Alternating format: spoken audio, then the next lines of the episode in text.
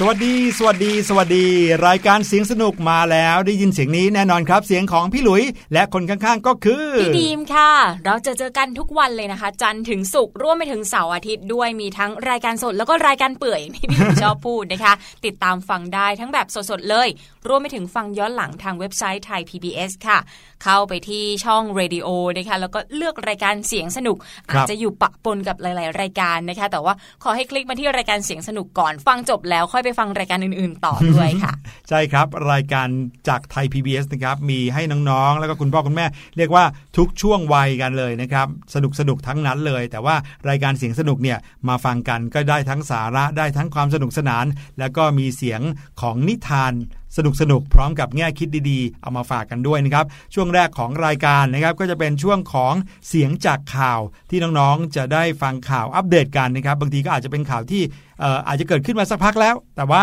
เป็นสิ่งที่น่าสนใจน่าเอามาพูดคุยกันหน่อยนะครับ จะได้มีอะไรเเป็นแง่คิดเอามาฝากกันนะครับ วันนี้เรื่องที่อยากจะชวนคุยนะครับเป็นเรื่องราวของการดูแล โลกใบนี้ครับ หลังๆเนี่ยนะครับพี่ดีมพี่หลุยเห็นข่าวเยอะแยะเลย เกี่ยวกับเรื่องของคนที่ให้ความสำคัญแล้วก็สนใจเอาจริงเอาจังในเรื่องของการลดขยะค่ะหรือว่าเรื่องของการรักสิ่งแวดล้อมมากขึ้นนะครับอืมไม่ว่าจะเป็นเรื่องของการหันมาใช้ถุงผ้าค่ะงดรับถุงพลาสติกนะครับแล้วก็งดรับหลอดนะครับในการที่จะสั่งเครื่องดื่มนะครับอันนี้ก็คือสิ่งง่ายๆที่ทำกันได้ บางคนนะครับไปถึงขั้นที่ว่า เก็บขยะจาก ทะเลนะครับเก็บขยะจากชายหาดเป็นขยะพวกรองเท้ายางอะไรเงี้ยนะครับเอามารวมกันกลายเป็นรองเท้าใหม่อีกหนึ่งคู่โอ้โหแล้วเอามาขายโอ้โหขายกันดีเลยทีเดียว ยิ่งกว่านั้นนะครับไปได้ยินมาว่ามีการนำเศษขยะพลาสติกไปรีไซเคิลกลับมา เป็นจีวรพระให้พระได้ใช้กันในวัดด้วย สุดยอดเลยนะคะ ความจริงแล้วขยะรีไซเคิลต่างๆเนี่ยสามารถเอามาทำอะไรได้มากมายมากกว่าที่เราคิดด้วยอืมหรือว่าที่พี่ดีมเห็นบ่อยๆ เลยในแวดวงเบเกอรี่ คนทำขนมหวานขนมอบนะคะครับเขาใช้ใบตองค่ะพี่หลุย เอามาใช้แทนพลาสติกเลยนะเหรอออย่างเช่นเวลาเราทำเค้กใช่ปะคะ ปกติเค้กแบบสามเหลี่ยมที่หั่นแบ่งออกมาแล้วเนี่ยครับเขาจะใช้พลาสติกหุ้มใช่แต่ว่าเดี๋ยวนี้เขาใช้ใบตองมาลองแทน คือตัดใบตองเป็นวงกลมแล้วก็ห่อเลยนะอ๋อเหรอแล้วเขามีวิธีการห่อขนมหลายอย่างมากๆ บางทีก็ใช้กาบหมาก เอามาแทนกล่องเลย เมื่อคืนนี้พี่ดีมเปิดดูจากใน Facebook นะ ก็พบว่าที่จังหวัดอุทัยธานีบ้านเกิดพี่ดีมเนี่ยครับเขามีการนำใบไม้ต่างๆ อย่างเช่น ใบสักครัก็บเอามาทำเป็นกล่องใส่ขนม เอามาทำเป็นภาชนะใส่ขนมได้นะคะ แล้วตอนเนี้ยมีการเผยแพร่ความรู้แล้วก็พยายามให้คนเนี่ย หันมาใช้พวกภาชนะที่ทำจากใบไม้เหล่านี้ด้วยนะ อืมพี่หลุยเคยเห็นที่เป็นแบบ ใบไม้แล้วก็เอามาขึ้นทรงเป็นรูปจานชามใช่แต่อันนี้ทำเป็นกล่องใส่เค้กก็ได้เป็นด้วยเหรกอล่อครังบใส่เค้กก็ได้ค่ะโอ้โอ้โหโหดีมากๆเลยคือ เรื่องของการอนุรักษ์สิ่งแวดล้อมเนี่ยมันไปในทุกวงการจริง ๆ นะใช่ทุกใช่คนเนี่ยพยายามที่จะเอาใจใส่ในด้านนี้พยายามที่จะดูแลโลกของเรามากขึ้น พี่หลุยนะครับเดี๋ยวนี้ไปไหนมาไหนก็ต้องพกแก้วนะครับของตัวเองเอาไว้ เพื่อที่เวลาที่เราไปสั่งเครื่องดื่มเนี่ยเราจะได้ไม่ต้องให้เขาใส่แก้วแก้วพลาสติกของเขานะครับค่ะแต่ว่าให้ใส่ในแก้วของเราเนี่ยบางทีก็เป็นแก้วสแตนเลสบ้าง หรือเป็นแก้วที่พับได้เนี่ยอย่างแก้วใบที่ถืออยู่ตอนนี้นะครับก็เป็นแก้วที่ถ้าไม่ได้ใส่น้ำนะครับ ก็จะพับเป็นแผ่นๆได้โอ้แต่พอเวลาใส่น้ำก็ดึงบรึดขึ้นมา ก็จะกลายเป็นแก้วที่มีความทนทานพอสมควรเลยโอ้โหเท่มากส่วนพี่อ่าดีมนะ ยังใช้แก้วพลาสติกอยู่ค่ะ แต่ว่าไม่ได้ เป็นพวกที่ทำลายสิ่งแวดล้อมนะครับสาเหตุที่พี่ดิมใช้แก้วพลาสติก เพราะว่าจะเอากลับไปให้คุณแม่ใช้ค่ะอืมเพราะว่าคุณแม่เนี่ยจะใช้แก้วพลาสติกปลูกต้นไม้ไงอย่างที่พี่หลุยเคยเอามาแนะนำครับที่บ้านพี่ดีมอะไม่ค่อยมีกระถางต้นไม้ แต่ว่าจะมีแก้ววางเรียงเต็มไปหมดเลยค่ะ แล้วข้างในก็จะมีต้นอ่อนของต้นไม้เยอะไปหมดเลย ซึ่งแก้วเหล่านี้ก็คือแก้วจากเครื่องดื่มที่เราซื้อมานี่แหละใช่แต่แทนที่จะทิ้งให้เป็นเป็นขยะแล้วก็เอาไปใช้เอ่อเรียกว่า reuse หรือเปล่า reuse ใช้ซ้อ่าเอามาใช้ซ้ำนะครับเอามาเป็นการใส่ดินแล้วก็ปลูกต้นไม้เดี๋ยวนี้ก็มีหลากหลายวิธีการนะครับที่จะช่วยให้โลกของเราเนี่ยขยะน้อยลง จริง ๆ แล้วเนี่ยมันมีหลายเรื่องราวมากๆเลยครับน้องๆครับ การลดขยะลงเนี่ยก็ทำให้จำนวนขยะมันน้อยลงจริง ๆ เพราะว่าเราเห็นว่าถ้าจำนวนขยะมากเกินไปอะบางทีนะครับเขาก็มันก็จะไปค้างอยู่ในที่ที่เก็บขยะจำนวนมากเหลือเกินนะครับ ยังไม่นับถึงวิธีการกำจัดขยะที่ต้องใช้พลังงานมาก นั่นก็เลยทำให้โลกของเรานั้นร้อนขึ้นนะครับ แต่ถ้าขยะเหล่านั้นเนี่ย เอาไปทิ้งโดยไม่ได้กำจัดให้ถูกต้อง บางทีกลายเป็นขยะที่อยู่เต็มทะเลไปหมดเลย พี่หลุยส์เคยเห็นภาพอยู่ภาพหนึ่งนะ เป็นภาพที่เห็นแล้วขนลุกจริง ๆ ครับน้องำค่ะๆก็คือว่ามันมีแพของขยะพลาสติกเนี่ยเต็มทะเลพื้นที่ใหญ่กว่าสนามฟุตบอลเป็นโอ้10บโหสิบเท่าเลยนะ เราเนี่ยอยู่ที่ริมชายหาดใช่ไหมเราก็ไม่รู้หรอกว่ากลางทะเลเนี่ยมีขยะอยู่เยอะขนาดไหนอืมในกลางมหาสมุทรเนี่ยนะครับมันก็จะมีกระแสน้ำใช่ไหมฮะกระแสน้ำมันก็จะพัดไหลไปเรื่อยๆ พัดขยะจากทั่วโลกให้ไหลไปรวมกันในที่เดียวโอ้โหเพราะฉะนั้นเนี่ยตรงพื้นที่ที่มันเป็นขยะพลาสติกลอยฟ่องอยู่เนี่ย มันเลยเป็นแพขนาดใหญ่พอๆกับเกาะเกาะหนึ่งเลยนะอืมเพิ่งเห็นภาพนั้นด้วยตาตัวเองแล้วเห็นแล้วโอ้โหขนลุกจริงขนลุกนะคะๆนั่นแปลว่าทุกๆอย่างที่อยู่ตรงนั้นเนี่ย บางชิ้นอาจจะมาจากเราก็ได้ค่ะนะครับดังนั้นถ้าเกิดเราทำได้ก็คือลดขยะให้เหลือน้อยที่สุดเท่าที่เราจะทำได้ วันหนึ่งเนี่ยก่อให้เกิดขยะจากตัวเราให้น้อยที่สุดเท่าที่จะทำได้โอ้โห นอกจาก ขยะที่เราเห็นด้วยตานะยังมีขยะที่เรามองไม่เห็นด้วยนะอืมที่มีข่าวเมื่อไม่นานมานี้เรื่องของปลาทูที่มีไมโครพลาสติกจำนวนมากนะคะอยู่ในตัวปลาทูอยู่ในที่เนื้อเลย ที่เรากินกันทุกวันอย่างเงี้ยไม่รู้ใช่ว่าที่ผ่านมาเรารับไปมากน้อยแค่ไหนนะคะเป็นสิ่งที่อยู่ใกล้ตัวจริง ๆ เรื่องของขยะ ถ้าเกิดสามารถกำจัดได้อย่างที่พี่หลุยว่าหรือว่าใช้ให้น้อยที่สุดในแต่ละวันนะจะส่งผลดีมากๆเลยนะคะมีวิธีหนึ่งครับพี่หลุยเคยเห็นที่อ่ามีน้องๆ กลุ่มหนึ่งเขาทำกัน เอาขวดน้ำพลาสติกนี่นะครับมาใส่อ่าถุงพลาสติก ถุงพลาสติกถุงก๊อบแก๊บที่เราได้เนี่ยเอามาใส่ลงไปในขวดพลาสติกนะครับแล้วค่ะอัดให้แน่นเลยอืมเอาถุงพลาสติกอัดลงไปในขวดพลาสติกให้แน่น คราวนี้เราก็จะได้ขวดพลาสติกที่ข้างในนั้นมีถุงอัดแน่นใช่ไหมมันก็ค่ะจะแข็งมาก เอามันไปทำเป็นกำแพงได้ อ่านั่นนะครับนั่นก็เป็นสิ่งหนึ่งที่ทำให้เห็นได้ชัดเลยว่าพลาสติกมันยังคงอยู่ แต่ว่าคงอยู่แบบมีประโยชน์นะครับ แต่ว่ามีอยู่ข่าวข่าวหนึ่งที่จะมาเล่า ในช่วงเสียงจากข่าว เป็นเรื่องราวของการเก็บใส่ลงไปในขวดพลาสติกเหมือนกัน แต่กลายเป็นแคมเปญที่ทำกันไปทั่วโลก แล้วก็เป็นสิ่งที่น่าสนใจสุด ๆ ไปเลยครับโอ้โหฟังแบบนี้แล้วรอติดตามกันเลยดีกว่านะคะว่าแนวคิดนี้เนี่ยเป็นยังไงแล้วน้องๆเนี่ยจะสามารถเอาไปประยุกต์ใช้ได้หรือเปล่า เดี๋ยวรอติดตามกันในช่วงเสียงจากข่าว แต่ว่าตอนนี้พักฟังเพลงกันก่อนค่ะ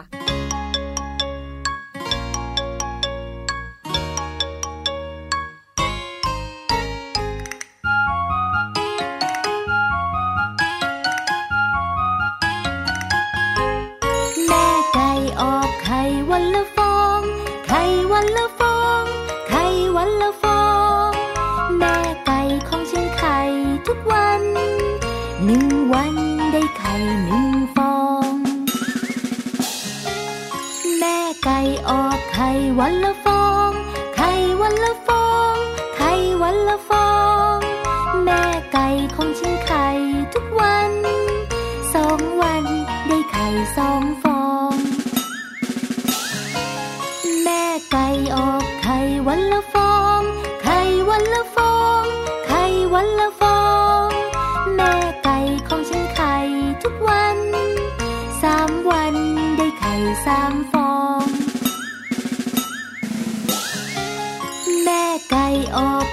วันละฟอง ไข่วันละฟอง ไข่วันละฟอง แม่ไก่ของฉันไข่ทุกวัน สี่วันได้ไข่สี่ฟอง แม่ไก่ออกไข่วันละฟอง ไข่วันละฟอง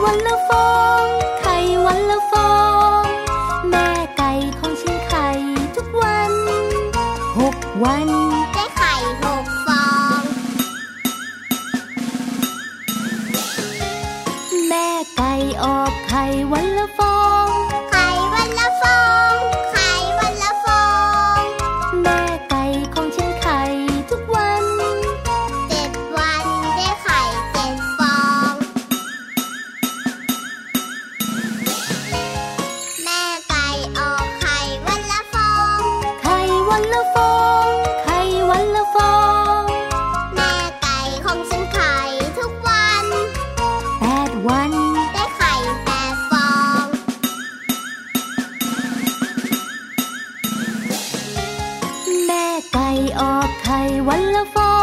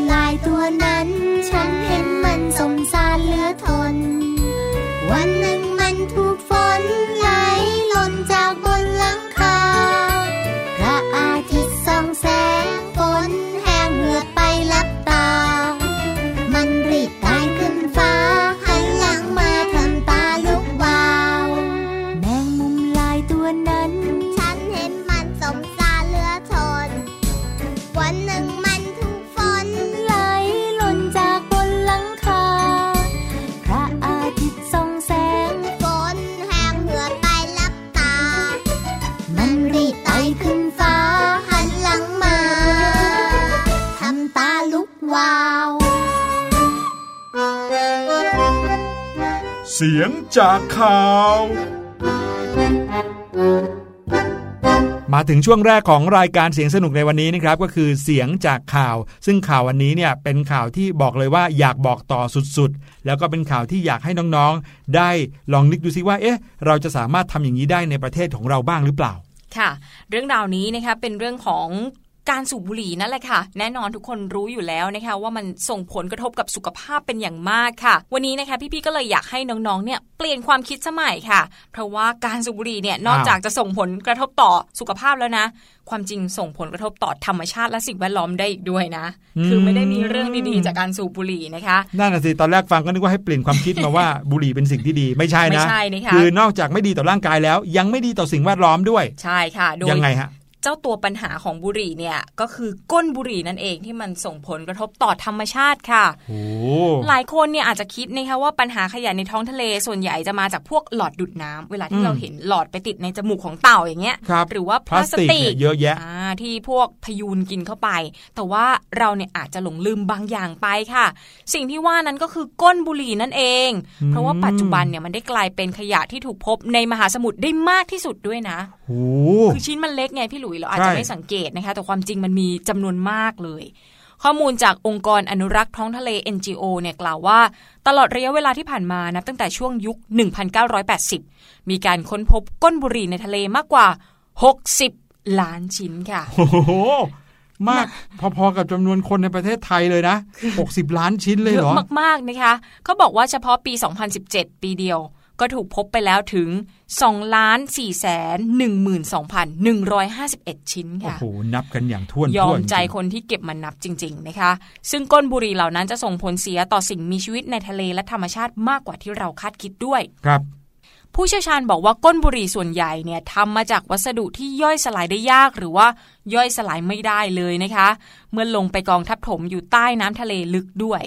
อีกทั้งก้นบุหรี่เนี่ยก็จะมีการปล่อยสารพิษออกมาเมื่อเวลาผ่านไป ใช่ เพยกราะว่าตัวมีสารพิษมันมาจากตัวไส้กรองบุหรี่อะเนาะใช่ค่ะไส้บุหรี่ที่ผ่านตัวก้นบุหรี่มา มันก็จะมีสารพิษค้างอยู่ในนั้นอืมก็อย่างเช่น สารหนูหรือว่านิโคตินเลยนะด้วยสารพิษเหล่านี้เนี่ยอาจจะกลายเป็นสิ่งที่สิ่งมีชีวิตใต้น้ำบริโภคเข้าไปโอ้ค่ะโห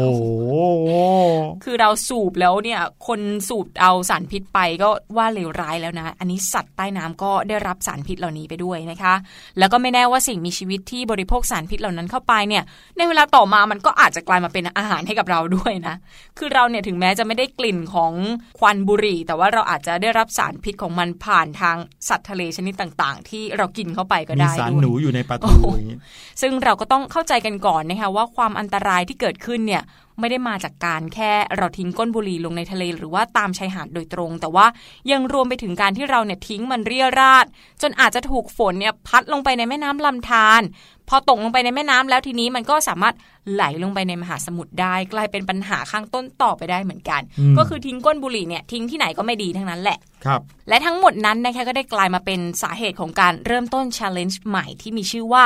hashtag fill the bottle ค่ะ หรือว่าภาษาไทยก็คือ เติมให้เต็มขวดอ้าวครัละบสิเติมอะไรให้เต็มขวดมาฟังกันต่อนะคะ challenge รักโลกจากกลุ่มวัยรุ่นชาวฝรั่งเศสนะคะเริ่มต้นจากผู้หญิงอายุ 18 ปีที่ชื่อว่าอาเมลทาร่าค่ะ เธอคนนี้นะคิดค้น challenge นี้ขึ้นมา โดยได้รับแรงบันดาลใจมาจากโพสต์ทวิตเตอร์ของเจสันพรินซ์เพื่อนของเธอค่ะ โดยเจสันเนี่ยโพสต์ภาพขวดน้ำที่เต็มไปด้วยก้นบุหรี่อยู่ข้างในใต้โพสต์ที่เห็นนั้นนะคะเขายังบอกกับทุกคนอีกว่า ผมเดินไปรอบๆ ระยะ 50 เมตรในบริเวณนี้ และใช้เวลา 20 นาที ในการเติมขวด 1 ลิตรให้เต็ม อย่างที่เห็นว่ามันคือปัญหาใหญ่มากอืมๆก็คือการเติมขวด 1 ลิตรให้เต็มเนี่ย เขาใช้ก้นบุหรี่ที่พบตามชายหาดหรือว่าตามพื้นในระยะ 50 เมตรนั่นเองนะคะ ใช้เวลา 20 นาทีอะ ก็เต็มขขววดดหนึ่แล้วงลิอะตรก็เต็มแล้วอะอืมคิดดูสิว่ามันเยอะแค่ไหน ในเวลาต่อมานะคะเพื่อนของเธอเนี่ยก็ได้รีทวิตนี้ไปแล้วก็พูดว่ามันก็ไม่ได้เยอะมาก แต่ถ้าทุกคนทำมันคงเป็นอะไรที่เจ๋งมาก ๆ เลย หมายความว่าการเก็บก้นบุหรี่มาใส่ขวดนั่นเองอะนะคะครับถ้าเกิดทำต่อ ๆ กันไปเยอะ ๆ เนี่ย มันน่าจะเป็นแนวคิดที่ดีนะ จากความคิดของทั้งสองคนนั่นเองนะคะก็เลยทำให้อาร์เมลเนี่ยเกิดไอเดียแฮชแท็กบนโลกโซเชียลที่จะช่วยให้ทุกคนเนี่ยได้ร่วมเล่น challenge นี้ไปพร้อม ๆ กันค่ะ เธอคิดว่าฉันว่าแฮชแท็ก fill the bottle เนี่ยฟังดูเจ๋งดีนะ ทั้งหมดนี้ก็เลยกลายเป็นจุดเริ่มต้นของ challenge ที่ว่ามานี้เอง หลังจากผ่านไปไม่นานนะคะ Challenge นี้เนี่ยก็มีกระแสตอบรับที่ดีเอามากๆ ผู้คนจากทั่วทุกมุมโลกเนี่ยเริ่มให้ความสนใจกับการช่วยกันเก็บก้นบุหรี่ที่พวกเขาพบเห็นรอบๆ เพื่อนำมาเติมขวดน้ำให้เต็ม พร้อมกับถ่ายรูปมาแชร์ต่อๆกันไป แม้แต่กรมสิ่งแวดล้อมในยุโรปก็ร่วมเล่นกับเขาด้วยนะ พร้อมกับชื่นชมเจ้าของไอเดียด้วยค่ะอาเมลเนี่ยให้สัมภาษณ์กับทางสำนักข่าว BBC โดยบอกว่า ฉันคิดว่ามันเป็นเรื่องสำคัญมากกับการทำให้ทุกคนเข้าใจว่าการเคลื่อนไหวในครั้งนี้มีขึ้นเพื่อให้พวกเขาลืมตา รับรู้ว่าสถานการณ์นี้มันได้เข้าขั้นวิกฤตแล้ว นั่นจึงเป็นสาเหตุที่ทำให้เราต้องทำอะไรบางอย่าง และต้องทำมันเดี๋ยวนี้ค่ะโอ้โหอะมีใครได้ลองทำวิธีนี้กันบ้างหรือยังครับ Hashtag fill the bottle นะครับ ก็พูดง่ายๆ น้องๆ ถืออขวดน้ำพลาสติกสักหนึ่งขวดนะครับ ที่ในนั้นไม่มีอะไรแล้วนะ แล้วก็น้องๆก็ลองเดินไป แล้วก็ก้มมองดูที่พื้น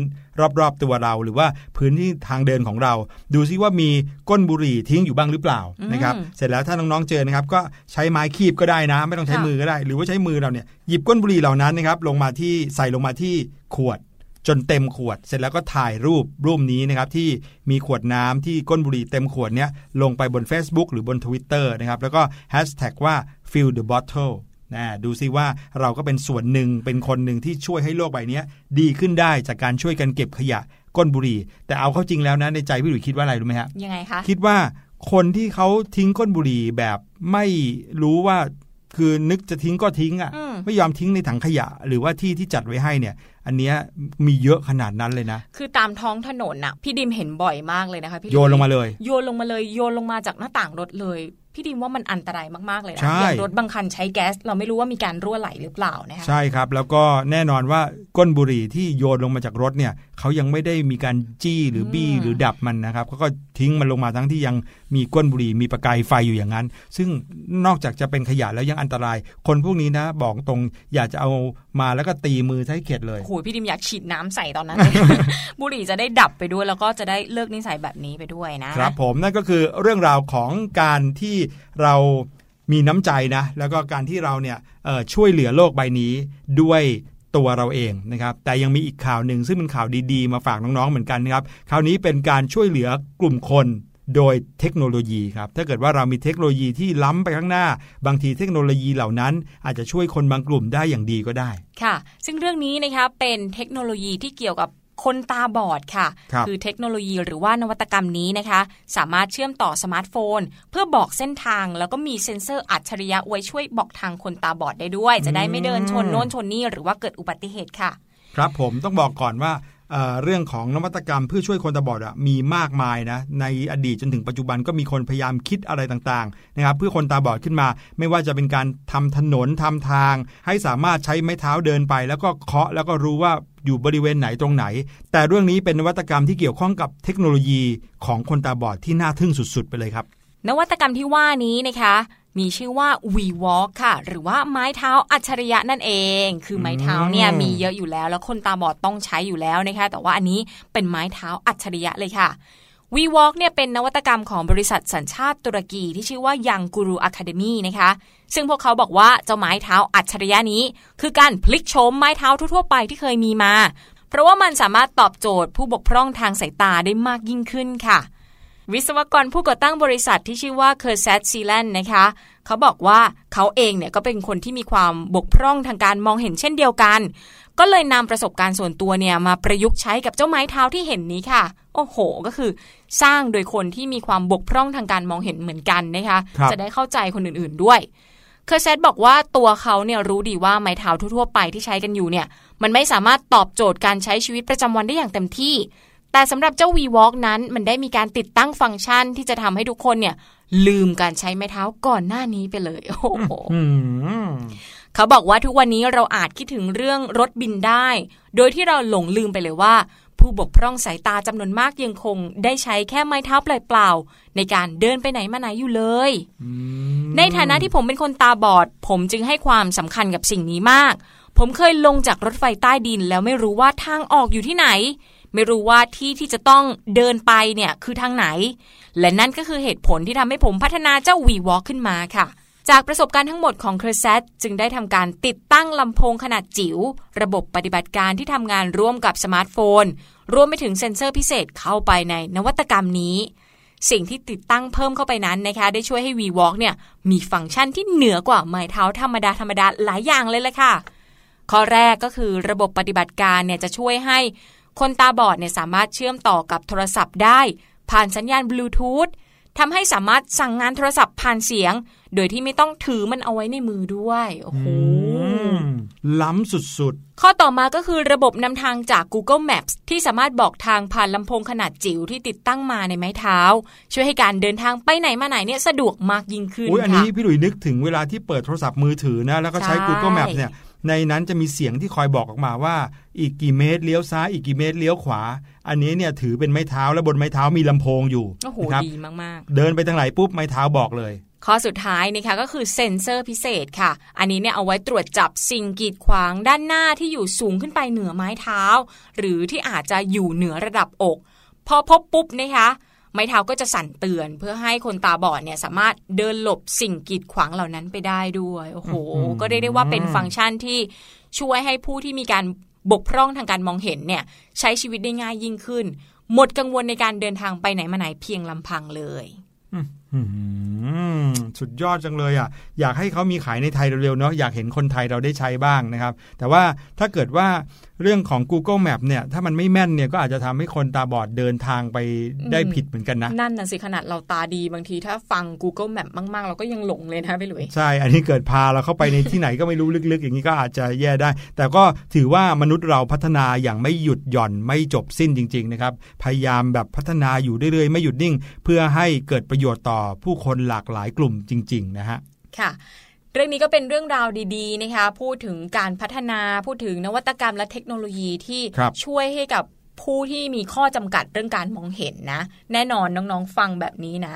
อาจจะลองสำรวจดูก็ได้ว่าคนที่มีข้อจำกัด อาจจะเป็นเรื่องการมองเห็นเรื่องการได้ยินต่างๆเนี่ยเขาต้องการอะไรบ้างไม่แน่นะ ในอนาคตน้องๆอาจจะเป็นผู้พัฒนานวัตกรรมต่างๆ เพื่อช่วยเหลือคนเหล่านี้ก็ได้นะคะ ครับ จากเรื่องนี้นะเราพักกันสักครู่ดีกว่าช่วงหน้านะคะ Voice Story มีนิทานมาฝากอีกเช่นเคยค่ะ แต่ว่าจะเป็นเรื่องอะไรรอติดตามกันค่ะ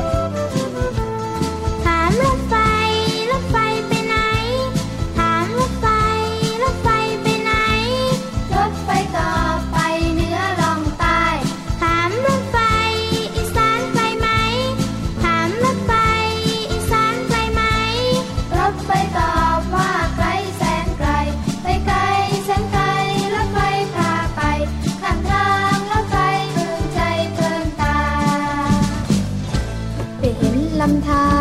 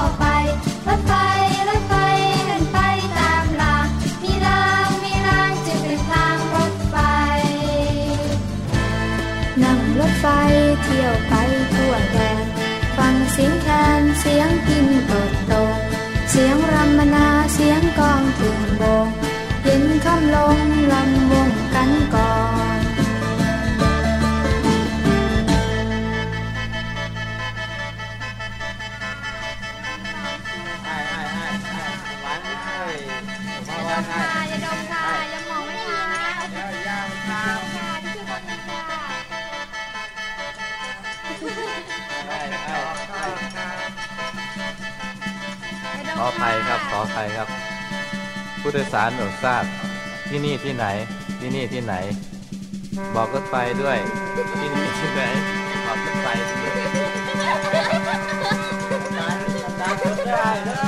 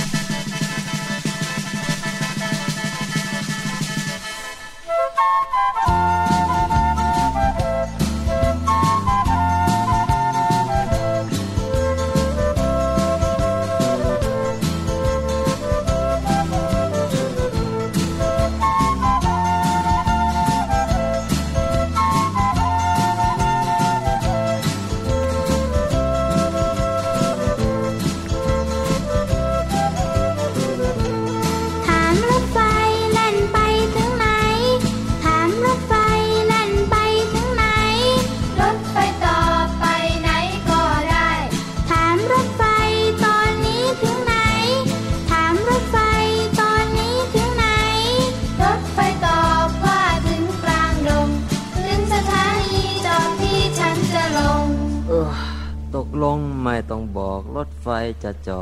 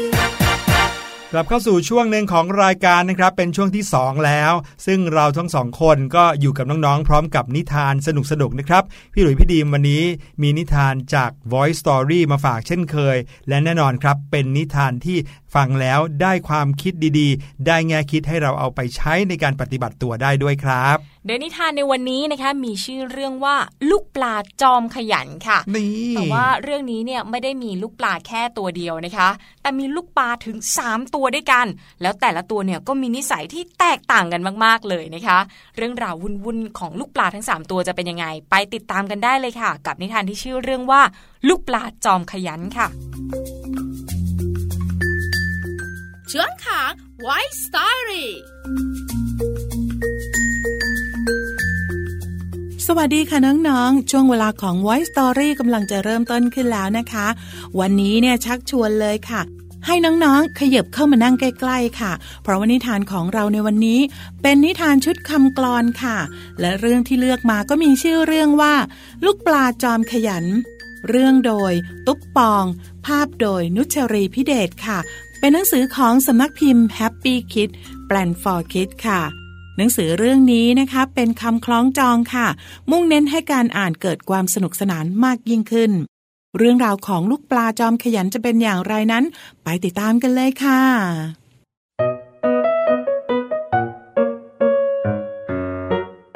การละครั้งหนึ่งนานมาแล้ว ที่ทุ่งกว้างกลางป่า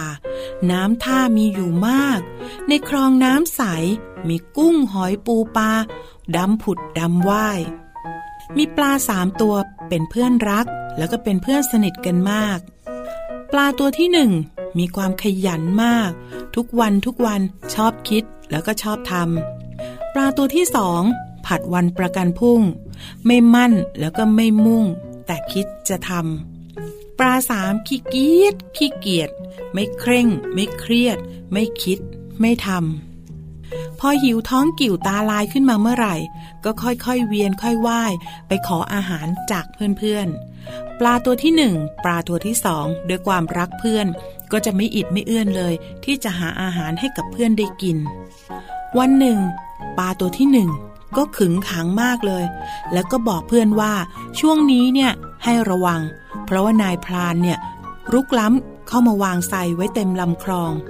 และพวกเรา ก็ต้องหนีไปอยู่ที่ต้นน้ำปลาสองตอบรับทันที แต่ไว้วันพรุ่งนี้ก่อนนะ ค่อยไป ปลาสามยื่นหน้ามาเบียดเบียด แล้วก็ขี้เกียจขี้เกียจบอกว่าไม่ทำปลาหนึ่งก็เลยตัดสินใจว่า ตัวเองนั้นจะว่ายตามปลาใหญ่ไปอยู่ที่ต้นน้ำต่อมาปลาตัวที่สามมีอาการหิวมาก ตาลายไส้กิ่วว่ายน้ำไปเรื่อยๆ ก็ดำผุดดำว่าย หลงเข้าไปอยู่ในทรายเพื่อที่จะกินเหยื่อ ไม่ได้ดูตาม้าตาเรือเลย สุดท้ายก็กินเหยื่ออย่างอร็ดอร่อย ที่แท้ก็หลงเข้าไปในทรายปลาสามนั้นร้องไห้ เพราะว่าตัวเองนั้นติดอยู่ในทรายใต้น้ำปลาสองว่ายน้ำตามมา แล้วก็บอกว่า โอ้ ตายแล้วว่า น่าสงสารปลาสามมาก ก็รีบเร่ง แล้วก็ไปบอกตามความจริง ให้ปลาหนึ่งนั้นมาช่วยปลาสามหมู่ปลาทั้งหมดก็แห่กันมามากมายสะบัดคลีบรีบว่ายเพื่อไปช่วยปลาสามปลาทั้งหมดว่ายน้ำมาก็พุ่งเข้าชนไซเพื่อเปิดช่องกว้างๆให้ปลาสามนั้นหลุดออกมาได้ ปลาสามนั้นซาบซึ้งน้ำใจ ยกคลีบรีบว่ายแล้วก็บอกว่าที่หลังจะไม่ทำอีกแล้ว จากนั้น ไปไหนมาไหน ไม่ย่อไม่ยัน่น จากเช้ายันค่ำปลาหนึ่งปลาสองร้องรั่นดีใจ ปลาสามเปลี่ยนนิสัยเป็นปลาที่ดีน้อง ๆคะคนเราไม่ว่าจะไม่ดีแค่ไหน ถ้าหากว่ากลับตัวกลับใจ แล้วก็เปลี่ยนตัวเองเมื่อไหร่ ก็จะทำให้มีคนนั้นรักมากขึ้นค่ะ กลับมาติดตามกันได้ใหม่ในครั้งต่อไป ลาไปก่อน สวัสดีค่ะ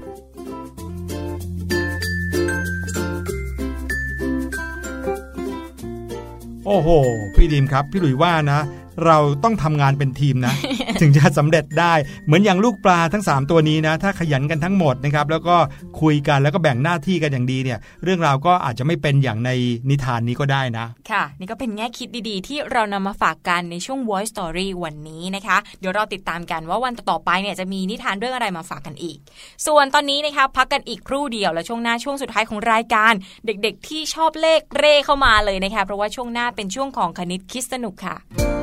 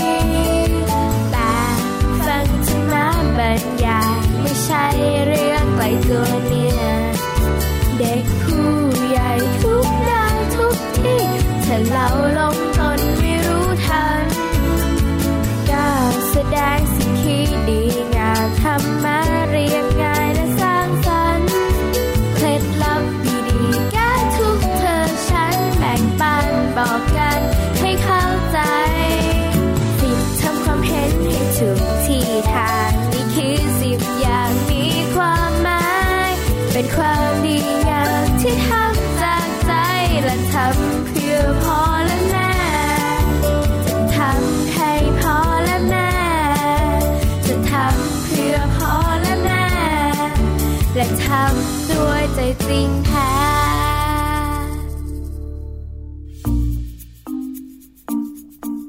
คณิตคิดสนุก กลับมาถึงช่วงท้ายของรายการเสียงสนุกในวันนี้แล้วล่ะครับ แน่นอนช่วงท้ายแบบนี้ชวนน้องๆมาเข้าห้องเรียนสุดสนุกกันนะครับ กับพี่หลุยและพี่ดีม วันนี้เป็นคิวของวิชาคณิตศาสตร์นะครับ ใครที่ชอบเลขชอบคำนวณเรเข้ามาได้เลยนะครับ แต่ถ้าเกิดว่าใครสนใจเรื่องของภาษา เรื่องของวิทยาศาสตร์ เรื่องของประวัติศาสตร์ เราก็มีให้ติดตามกันทุกวันเหมือนกันในช่วงท้ายของรายการแบบนี้ครับ นึกว่าพี่หลุยจะบอกว่าใครที่ชอบวิชาอื่นให้ออกไปไม่ใช่ข้างนอกก่อนไม่ใช่นะคะ นั่งฟังกันได้มีให้ติตามใช่ครับผมไม่ว่าจะเป็นวันไหนก็สามารถเปิดฟังได้ย้อนหลังนะครับ ใครชอบวิชาไหนก็ เอาให้ตรงกับวันที่ตัวเองชอบก็ได้นะครับ แต่จริง ๆ แล้วทุกวิชาพยายามจะเลือกเนื้อหาที่สนุกสนานมาฝากน้องๆนะครับ จะได้ได้ประโยชน์ไปพร้อม ๆ กันด้วยค่ะวันนี้เป็นเรื่องราวของวิชาคณิตศาสตร์ครับแน่นอนคณิตศาสตร์มีเรื่องให้เราได้เรียนรู้เยอะเลย หลายครั้งที่ผ่านมานะครับ มีเรื่องของเลขาคณิตเนาะเรื่องของเศษส่วนเรื่องของอะไรที่เราจะสามารถนำไปใช้ในห้องเรียนได้ พี่หลุยเนี่ยเคยสงสัยนานมากเลยนะครับพี่ดีมว่าทำไมเราต้องเรียนเรื่องยากๆในคณิตศาสตร์ด้วย เพราะว่าพอเวลาที่เราออกมาจากโรงเรียนแล้วเนี่ยเวลาเราไปซื้อของในตลาดเราก็ใช้แค่บวกกับลบกับคูณแค่นี้เอง บางทีพี่ดิมยังใช้เครื่องคิดเลขอยู่เลยอะพี่หลุยใช่ เราไม่ต้องเรียนคณิตศาสตร์ก็ได้ แต่ความจริงแล้วเนี่ยการเรียนคณิตศาสตร์ยิ่งระดับสูงเท่าไหร่เนี่ยก็จะยิ่งทำให้เราเนี่ยเข้าใจธรรมชาติมากยิ่งขึ้นอืมอ่าแต่เข้าใจธรรมชาติยังไงเนี่ยอาจจะต้องค่อยๆเรียนรู้กันไปเรื่อยๆนะครับวันนี้เรื่องราวที่จะมาฝาก น้องๆ เป็นเรื่องที่ไม่ต้องคำนวณอะไรเลยอ่าพี่ดิมอ่าชอบเลย เป็นคณิตศาสตร์แต่ไม่ต้องคำนวณอะไรเลยค่ะนะครับ นั่นก็คือเรื่องของการปัดเศษนั่นเองอ่าปัดเอามือปัดปัดปัดออกไปเลยนะครับ การปัดเศษหรือว่าการปัดเลขน้องๆจะได้ใช้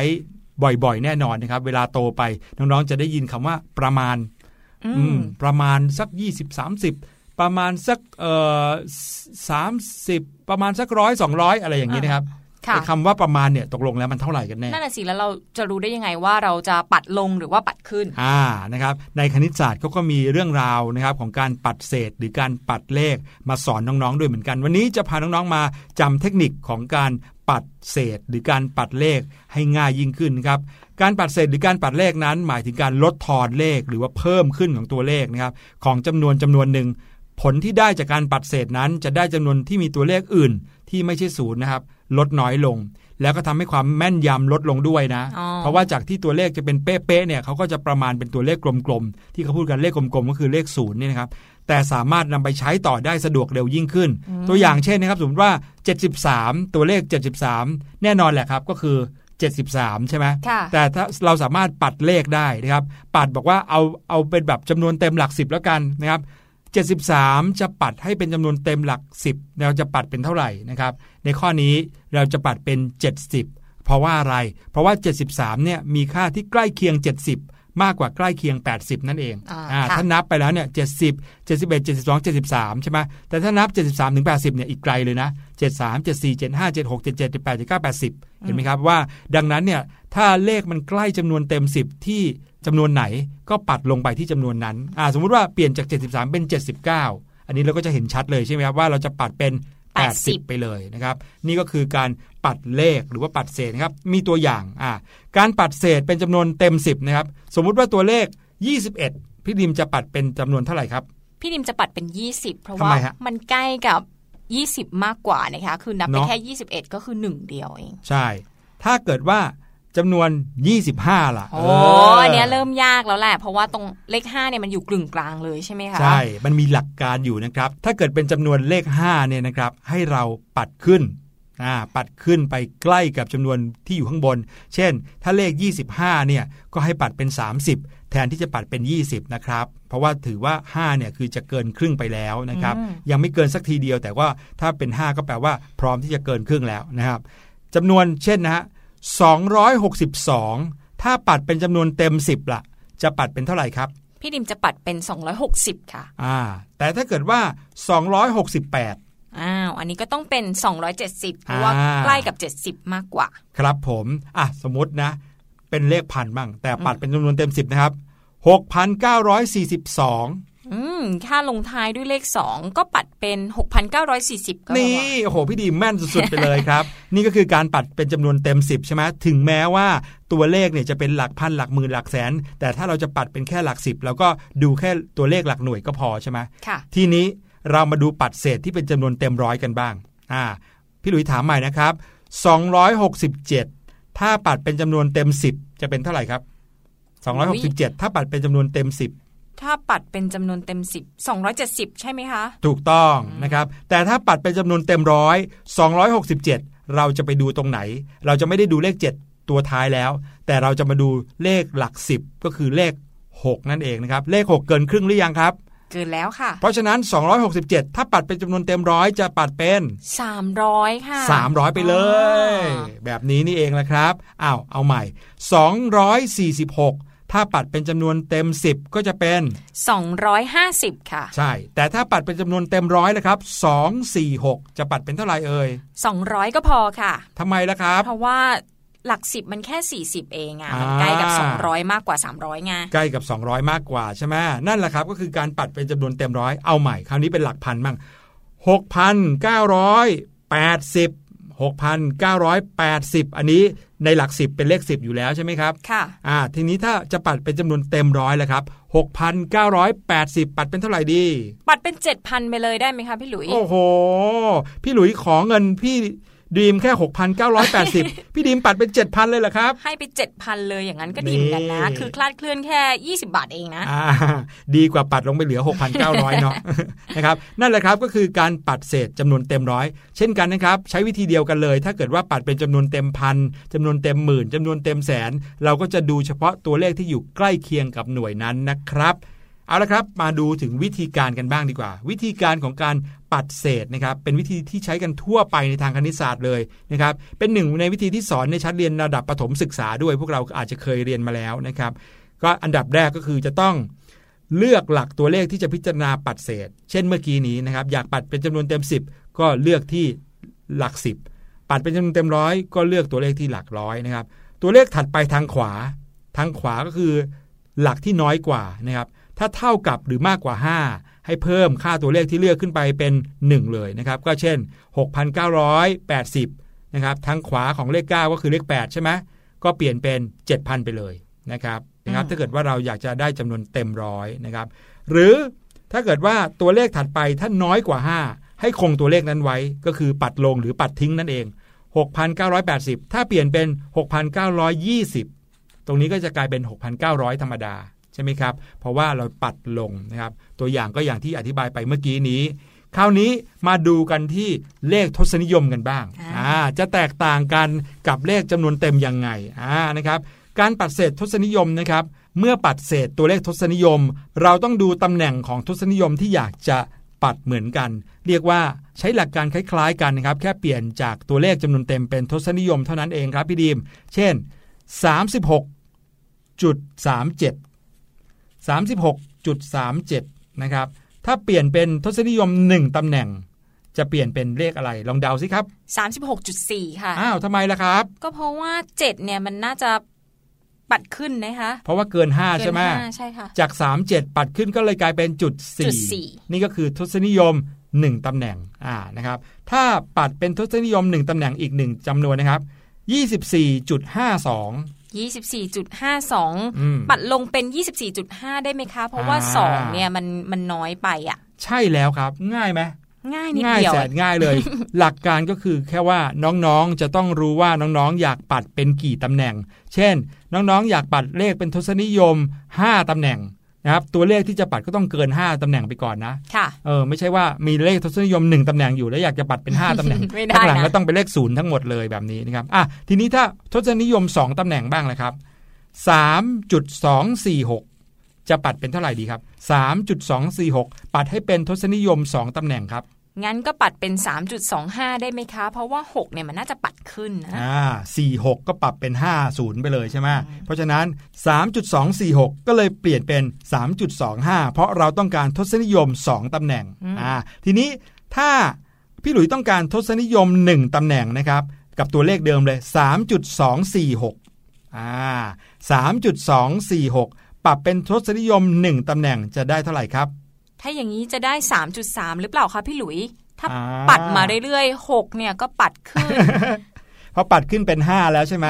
3.246ปัด 6 ขึ้นไปเป็น 3.25 และ 3.25 ก็เกิน 5 แล้ว ก็กลายเป็น 3.3 อย่างนี้ใช่ไหมครับ อย่างนี้ได้ไหมคะ ผิดครับอ้าววิธีการดูว่าอยากจะปรับทศนิยมตัวไหนปัดขึ้นหรือปัดลงเนี่ยดูที่ตำแหน่งก่อนหน้าเท่านั้นครับอ๋อ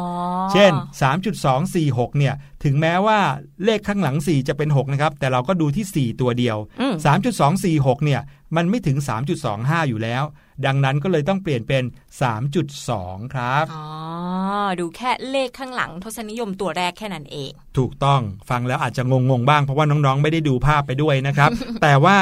เชื่อพี่หลุยเถอะว่าวิธีการปัดเศษหรือปัดเลขนั้น ง่ายแสนง่ายจริง ๆครับ แค่ถ้าตั้งแต่ 5 ขึ้นไปปัดขึ้น ตั้งแต่ 4 ลงมาปัดลงนะครับ แล้วก็เลือกเฉพาะตำแหน่งที่จะปัดเนี่ย เลือกให้เป็นตำแหน่งก่อนหน้าที่เราเลือกเท่านั้นเองอืมง่ายได้แสนง่ายได้จริง ๆ ครับโอ้โห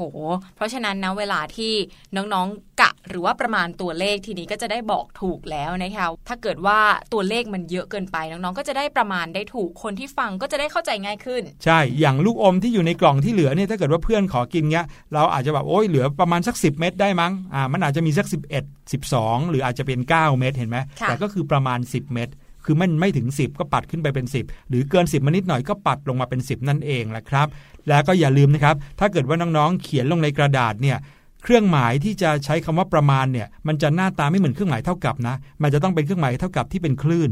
อ่านะครับ นั่นคือเครื่องหมายประมาณที่จะใช้กับการปัดเศษเท่านั้นครับโอ้โหนี่ก็เป็นเรื่องราวดีๆ เป็นเกล็ดเล็ก ๆ น้อยๆที่ ก็เป็นเรื่องที่นำไปใช้ในชีวิตประจำวันได้เหมือนกันนะคะความใช่จริงแล้วคณิตศาสตร์เนี่ยมันไม่ได้อยู่แต่ในเฉพาะห้องเรียนเหมือนกัน นอกห้องเรียนเราก็สามารถเอาไปใช้ด้วยอย่างเรื่องของการปัดเลขปัดเศษที่พี่หลุยบอกไปครับนี่ก็เป็นเรื่องราวที่เรานำมาเสนอกันตลอดทั้งช่วงรายการของรายการเสียงสนุกวันนี้ค่ะ วันนี้พี่หลุยกับพี่ดีมลาน้องๆไปก่อนดีกว่า แล้วเราพบกันใหม่ในโอกาสหน้า สวัสดีครับค่ะสวัสดีครับ สบัดจินตนาการ สนุกกับเสียง เสริมสร้างความรู้ในรายการ เสียงสนุก